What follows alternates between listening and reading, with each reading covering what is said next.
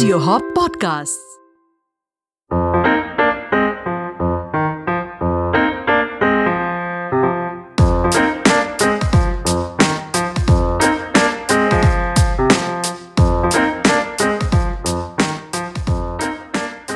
Hello and welcome to the Fittr Podcast, the show that looks at food through the lens of history, culture, and above all, science.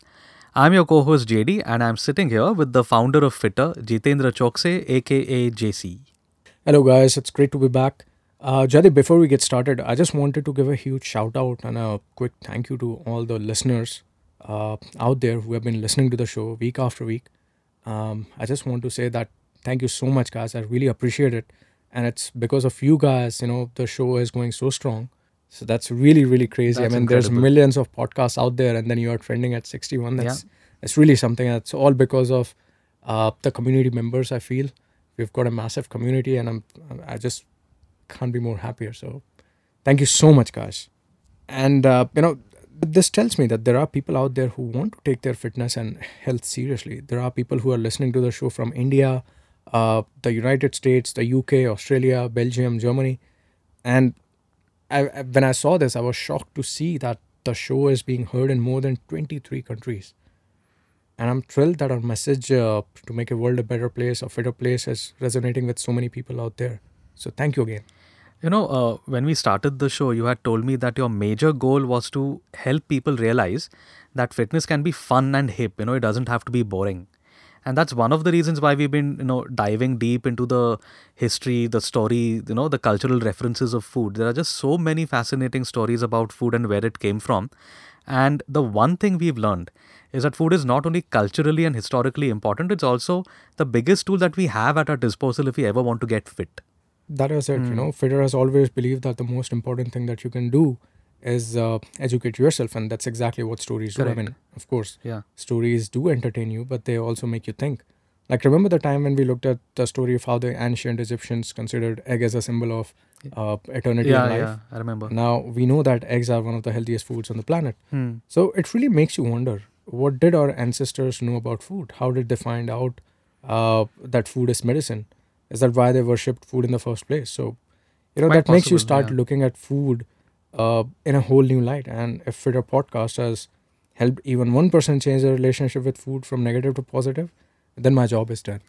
And uh, I, I think we are already getting so many messages from people. I, I just heard that uh, somebody messaged Piyush, who's the founder for Audio Hop, Mhm. uh, that the lady started eating eggs and uh, she stopped uh, taking olive oil because Right, she realized it was so. Uh, you know these these kind of stories are we, are, so we are actually clearing a lot of misconceptions about food. yes.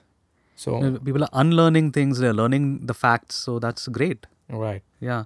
And I'm sure, I mean, you know, when you say one or two people, I'm sure there are scores of people like this who can, you know, who come to the show every week, they learn something new and then they start implementing it in their life. that's right, And that's exactly what we are sitting here to do. We want people to learn, we want people to change. right. So now, I mean, since we are talking about food, let's turn to the food of the week. And what are we looking at today now? Right. So tell me, you must have heard about these sayings such as uh, apple of my eye and uh, jigar ka tukda, Yeah, yeah. which, by the way, literally means piece of my liver. Hmm. Uh, there's this another thing that we Indians love to say when we talk about food, you know, simple food, the food that sustains us. What do we say? Beta, thodi dash dash to khale. अ, बेटा थोड़ी दाल तो खा ले दाल रोटी तो खा ले। Exactly so dal roti has become the moniker for food in India correct मतलब आदमी घर की दाल घर की मुर्गी दाल बराबर exactly. दा, दाल से रिलेटेड तो इतने मुहावरे हैं कि हम्म, जिसकी हम्म। कोई हद नहीं है। So if noodles remind you of China and pizza remind you of Italy then when you say dal you can only think of India right dal is like the ultimate comfort food मतलब whenever you're hungry you're sick if you if you talk about khichdi if you talk about uh, premium food or if you It's raining I- outside. You're just Yeah, tired. yeah, you you- don't want to cook. Exactly. So you have it's like the ultimate comfort food. Yeah. You know, hot rice with dal on top, or when you dip a roti in hot dal and eat it with your hands. Oh, That's yeah. when you feel like you've eaten, right? Right, right. In fact, I think in most Indian households, you won't find a major meal without dal being served. That's true. I mean, because when we talk about khana, dal is khana. You know, nothing else Yes. compares to it. So now, whether you're rich or poor, it doesn't matter because dal is going to be in your plate no matter what your social status is. That's right. And I'm sure that's been around for a very long time because it's a staple food for India. It has. It has. Dal is a staple food for South Asia. Hmm. Uh, usually, when we say dal, we are talking about the soup that you make with the tadka of turmeric and hing, Right.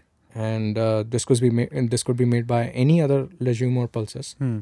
Uh, but dal is also the generic term for lentils.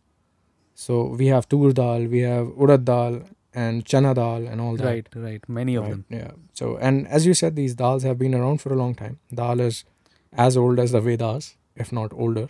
Okay. And uh, archaeologists have found lentils of all kinds in the ruins of the Indus Valley civilization hmm in the Ghaggar Valley of Haryana. So basically, we is, we've got a lot of evidence which shows that we've been eating dal for a long time. Yes, and of course, our sacred uh, text also mentioned dal. Uh, in the Vedas, dal is called masha. Okay. The Rig Ved mentions masha, but here it was specifically talking about urad dal. hmm even the Yajurved uh, mentions a number of dals. You know, there's Masha, uh, which is the urad dal. There's Mansura, which is the Masur dal. There's Mugdu, which is uh, Moong dal, and Kalaya, which is the peas or mutter. hmm So some of our Puranas, such as uh, Markandeya Puran and Vishnu Puran, mention dal, uh, chana dal.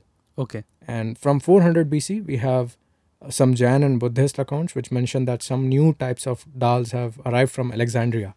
All right. That's And- strange.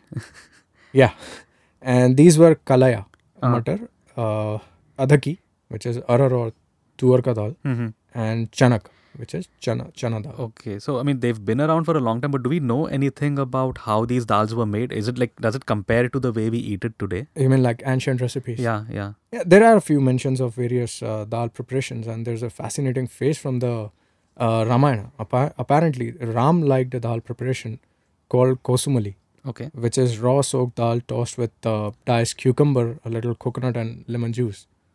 You know, sound, sounds like sambar, right? Kind of, yeah. Kind of. Coconut and all that. Yeah, and we know coconut. We do. there are some history books which uh, mention that as far back as 300 BC, and dal was considered quite a delicacy. hmm There are some accounts which say that Chandragupta Maurya even served dal to the guest at his wedding. So that's like royal dal, which I think tastes even better if it's in gold katoris. I mean, why wouldn't it taste good? yeah.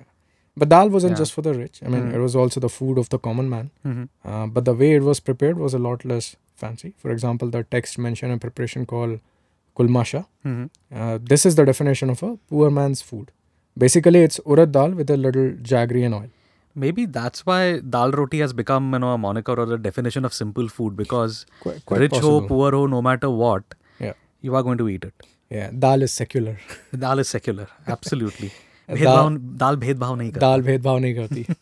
Quite possible. Even uh, back home, we make simple dal preparations. You know, just soak some dal, add a basic tadka, and eat right so okay i mean we know that you know dal is eaten as a food but uh, and we certainly co- come back to it but given that this is india anytime we have any food we have anything ready you know it has to be offered as something to the gods as some kind of an offering it. Well, that shouldn't come as a surprise. Whenever we have a puja at home, Ganpati, or any other festival, the first morsel is always fed to God. correct Uh, the thali is decorated and placed before the murti, and then only then the rest of us can eat. And since we are in Maharashtra, let's take a case of chana dal. mm-hmm. So, as a non Maharashtrian, there is a dish that I discovered only when I moved to Pune, and that's Puran Poli. oh yes i love puran and poli. uh, Puran Poli is basically it's uh, it is soaked and mashed chana dal mixed with jaggery or sugar, and this is usually as a stuffing inside of a paratha. right right it's like a sweeter more innocent version of the aloo paratha Mm, I don't know. I mean, it's loaded with so many calories. There's nothing innocent Yeah, about it, yeah. but yeah, it's quite quite delicious. Yeah. Now, this is going to be a surprise to a lot of people, but as far back as 2000 BC, there was something similar to Puran Poli that was being made, especially on Puran Mashi. It was quite commonly eaten. okay puran mashi and puran pori so maybe that's why it's called puran pori you know quite obviously What are you saying? I never thought of that genius. Yeah, yeah, whatever. But it's delicious. I mean, you admit that it's delicious. Puran Pori is the best thing that has ever come out of any place, and that's from Maharashtra. Right. So you have to admit that. Yeah, I'm admitting that, and yeah, it's just it's loaded with calories. That's Yeah. okay. So, anyways, lentils or dals had had uh, other cultural significance as well. For example, it's not just eaten during festivals, but also when people are in uh, mourning, and Hmm. there's a very rich symbolism that is used here. If you look at dal, you'll see that it has a round shape. So the symbolism is that the round shape represents the wheel of time. Okay. And when the wheel of time turns, everything changes. So if you are happy today, you won't be happy forever because the wheel will turn and sorrow will enter your life. That's just the way it is. So just like the wheel is round and dal is round. Okay. and that's, uh, that's, know, so I that's- hadn't that's thought about that. Yeah. it's a it's a it's a reminder that things don't remain constant, they change over time. Hmm. and happiness and sorrow both follow each other and and it's not just hindus you know even muslims eat dal when they are in the morning and it's kind of a custom among the muslims to feed a khichdi made of uh, rice and chana dal after a burial Okay, so basically, dal has been a part of Indian life for ages in all its shapes and forms. Now, uh, you know, I kind of want to talk about these two dal preparations, which have become very famous outside India. One was the dish you just mentioned, which was khichdi, and the other one is dal makhni. Because when you hear talk about dal and you speak to a foreigner, these are the two things that they have to know. right first of all you have to learn to pronounce these words properly okay it's not khichdi it's kejri Kejri, okay, but why is it called kejri? see the indian version is called khichdi Hmm. uh, that's been around since the since the 1300s but kejri is what the british took along with them Ah, okay. And uh, we all know how it's made in India dal and rice cooked together with spices and some ghee. Yeah, the ultimate know, comfort food. Exactly. The British, however, have turned it into something else altogether.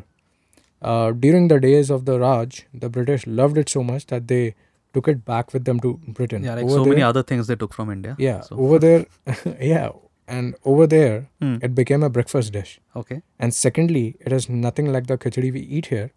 The biggest difference is that traditional uh, British kejri does not does not use dal; it uses fish. Okay, that just sounds weird. Yeah, not just fish. Even Hmm. eggs are added. Okay. Then they add milk, curry powder, and of course basmati rice. The final product looks nothing like our khichdi, but at Hmm. one point in time, it was uh, a favorite food for the British. I, mean, I just find it strange that people are calling it a traditional British dish, whereas the origins are in India. Well, if you look at the recipe, there's nothing Indian about it except maybe the basmati rice. Correct, you know, yeah. the, the first recipe came out sometime in 1790, Okay. and uh, it used to be considered quite fashionable. And it's probably a better breakfast than cornflakes and choco flakes. Okay. Now, I mean, let's look at the other dal dish because uh, no, okay, kejri doesn't even have dal in it. But when we talk about another dal, there's dal makhni, and I think just about everybody knows dal makhni even outside India. Yeah, thankfully, dal makhni has remained dal makhni. Oh, thank God. And uh, No fish to it. yeah, no fish to it. So Hmm. there are a couple of very interesting facts about the origin of uh, dal makhni. hmm Uh, the recipe that we know was invented in the 20th century by this man named uh, Kundan Lal Gujral. Okay. Now, each region of India has its own dal speciality. You know, for example, Rajasthan has Panchmel dal, Yeah. Maharashtra has uh, Amti, Hmm. South India has Sambar, Punjab also has special dals like Maa ki dal and Kali dal and dal makhni. Um, were probably inspired by them. hmm Uh, now, this guy, Kundan Lal Gujral, owned a chain of restaurants called Moti Mahal Deluxe. hmm Uh, it's still a very hugely popular chain and may, probably made uh, Indian food or at least Punjabi food very popular in the West. Basically, Gujral added tomatoes and cream, lots of cream and butter to the traditional dal, and that became uh, known as dal makhni. Okay. So we should also thank Mr. Gujral because he also invented another very popular dish, and that's butter chicken. So basically, Mr. Gujral loved his butter. I mean, everything is makhan marke. Yeah, but that's that's why people love Yeah, him. know? yeah. Now, I mean, we are since we are talking about health and fitness, let's talk about an issue that a lot of people face when, especially when they're on a diet. Now, the thing is that they want to have their dal, they don't want to give it up, but they also want to lose weight. But somehow this notion has, you know, stuck in people's heads that uh, there's a fear almost that if you're on a diet, then there are certain foods you can or should eat and certain other foods you cannot eat. And a country where dal is, you know, such a staple food, if you tell people not to eat dal eh, when they're on a diet, chances are they'll fall off the diet very soon. So I think what I want to ask is how do you, what do you do? Let's say you are a typical Indian, you're a vegetarian. How do you incorporate dal in your diet if you want to lose weight? See, first of all, nobody said that you have to give it up. Okay. know. And when it comes to the diet, first of all, let's not even call it diet. Okay. What we do here is quantified nutrition, hmm which means that we measure food. Right. You know, and and just just uh just yesterday I was discussing with somebody. Uh, I, I think I was I was telling them how quantified nutrition seems like a very science uh, kind of a thing. Like you know, it, it seems like it's something which people won't do They or need a degree if you want to do it. shouldn't do. Hmm. You know, the words like measuring food should not be uh, associated when you're eating food. Like everybody's like, "Ari, measure karke kaun khata hai?" Hmm, When hmm. people don't realize that they measure food all the time. How you is know, that? I mean, Yeah, my mom will always use a hand hmm, to grab the dal. You know, she'll be like, "I'll I'll make one handful of dal." right, right. You know, so a handful of dal. Hmm, hmm. And that's measurement. One cup dal. That's Hmm, a measurement. You know, so we always have used measurements for our food. Right, And- and, you know, a pinch of this and a, A pinch of this, a pinch of whatever. that. But the Hmm, problem is those measurement metrics are as dumb as it comes. right. You know, we we have grown up. We are in the 21st century. Hmm, hmm. And if there are better metrics available, we shouldn't be like the Americans, right? Using miles and uh, pounds, which have no relation whatsoever. Okay. I mean, So, but I think you know some of our listeners will need a little more guidance and handholding. So, could you like kind of get into dal nutrition 101? well, so first of all, let's look at the nutritional prof- profile. You know, Hmm. we look at tur dal, but most dal have similar macros. So Okay. If you if we just talk about 100 grams of dal, Hmm. provides roughly 343 calories, Mm-hmm. and protein is 22 grams of protein. That's almost 100 grams of chicken for you. Okay. Okay. Yeah. So it's almost the same uh, same amount of protein. The Mhm. only thing is that it has a lot of carbohydrates. Mm-hmm. But what it has in carbohydrate makes up for the fats because it has only 1.5, 1.5. gram of fat. Okay. But carbohydrates, it has roughly 63 grams, out of which around you know 15, 16 grams are Hmm. fiber. So Mhm. you get around 50 grams of uh, uh, 50 grams of carbohydrates and you get roughly 22 grams of Okay. protein. Just a basic question. When you say you measure 100 grams of dal, how are you measuring it? Are you measuring like you know a katori dal of cooked dal from the pressure cooker? Or? no, no, you always have to measure raw. Okay. uh, because depending on who's cooking, where where somebody is cooking, Hmm, they hmm. might add little water, more water. So when you when you cook the dal and measure it, Hmm. uh, the the macros will remain same, but the quantity might be different. So somebody somebody's cooked dal uh, will measure 200 grams. Somebody's cooked dal will measure 150 grams, depending and on the both will have the same kind of macros. Mhm. It's just the water Hmm, weight hmm. which will differ. So that's why you should always measure raw food. Hmm. You Okay. also mentioned that you know like a hundred grams of uh, dal has how much? Twenty-two grams of protein. So Roughly, similar roughly, to yeah. chicken. Yeah. But is the protein in dal and the protein in chicken comparable? Can you really say that they are exactly the same kind of protein? Uh, it's it's not a really uh, like a complete source of protein. Mhm. Uh, you you you know like how a commu- how a protein is measured by uh, its differential amino acids that Hmm. it has, Hmm. and so most of the lentils they they lack one or two amino acids, and same is the case with uh, all of these dals. Okay. Now, although rice and dal are both good sources of protein, that uh, we have to remember that you know both are incomplete protein Mm-hmm. and rice is deficient with the amino acid lysine uh, dal is deficient with the amino acid methionine Okay. so if you want to make the uh, best out of uh, rice and dal then Hmm. you should have a mixture of both rice and dal so that uh, they complement each other you know so one has uh, methionine the other one has lysine Mm-hmm. And they make up for each they other's make up for each other's Okay. Uh, yeah. Okay. So, I mean, also talking about vegetarians, a lot of people I know in my family, for instance, they've turned vegetarian. They've ate chicken all their life. Now they're like, okay, now we're just going to eat dal, roti, and nothing else. Yeah. Uh, now, obviously, like you said, the quality of protein is different. The type of protein is different. Yeah, Uh, and, and one more thing I want to Hmm. mention here is that uh, bioavailability of protein, which is Yeah, a very I was coming important metric, Hmm, which we have hmm. discussed in other episodes also, is extremely poor for cereals. Okay, Hmm, hmm. so uh, le- and and bioavailability is a great measure, uh, and the way it works is is let's say you take hundred grams of protein, Hmm. and if the bioavailability of that hundred grams of protein is fifty percent, Mhm. then your body is only absorbing fifty percent of it. right, right. So when we say bioavailability for all the lentils is uh, 50%, 60%, Hmm, hmm, that hmm. 22 grams of protein that's coming from the dal, only 10 to 12 grams of protein will actually get Right. absorbed. Whereas if you're looking body. at 100 grams of chicken, which also has 20 grams, most of it is getting absorbed Yeah, because- okay. chicken and uh, other animal sources of protein, they have high bioavailability. Mhm. Not as high as eggs and whey, Mhm. they are the highest, but still above 80%. Uh, do you think that a vegetarian, the question I was coming to, do you think a vegetarian can just survive on dal chawal and complete his or her protein requirements? Um, survival is very different from living an optimum health. Okay. Um, so s- definitely anybody can survive on dal chawal, but if you want to have optimum health, Hmm. you definitely need a lot more protein.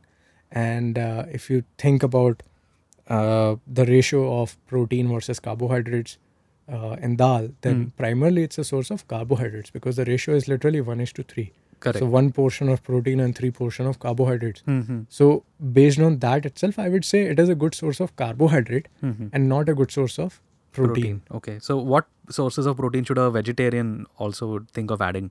Uh, beans are there, beans, but again same because they are also kind of uh, the same um, values, but uh, beans are slightly better than Mm-hmm. uh, the lentils. Then you have paneer, Right. and paneer has a complete amino profile, has Mhm. much better bioavailability as well. And soya is pretty good. Mhm. Soya has a bioavailability of around uh, 65 to 70, slightly better than lentils. Mm-hmm. And it is also a very high source of protein. Right. And I think comparatively, carbs are a little on the lower side. Yes, Mm, it's mm. the ratio is one is to two. So Mm. uh, twice as much protein as the number of carbohydrates in soya. So soya Mm. is great source, and soya is something which anybody, be it vegan, Jain, anybody can have it. Right. Right. So now we've spoken about dal. Give us the final word on dal. I think dal is good. Um, it contains a lot of minerals, so it's really good for your gut also. Mm-hmm. um, because the bioavailability of protein is not so good it should not be considered as a, uh, a great source of protein um, it can definitely fill you up if you if you are lacking let's say um, less than 20 to 30 percent of your daily pro- protein intake when Mhm. combined with other sources like rice so you know the lack of one amino acid can be made up by the amino acid present in rice like i said Mm-hmm. so you can mix it up with different food sources so that the combination results in a complete amino profile. Apart from that, like I said, it can it it can be a useful tool Mm-hmm. uh, for filling up your uh, smaller protein macros, Hmm, but hmm. not cannot be used as a sole It's food for not a very good primary source of protein No, protein. it is not a primary source of protein. That's for sure. okay. So use it as a primary source of carbohydrate, maybe. hmm But you're saying that dal does have a place in your diet, even if you're trying to lose weight. Sure, Hmm. absolutely. You can have dal if it fits your macros. It's a good source of carbohydrates, like I said. Mm-hmm. Yeah. So all the dal lovers out there, you can take heart. Uh, you it has got the JC seal of approval, right? So thank you, JC, so much for talking to us today. Thank you, and Jaideep. we'll be back next week with another episode of the Fittr Podcast. Sure. Thanks a lot, guys. Bye bye.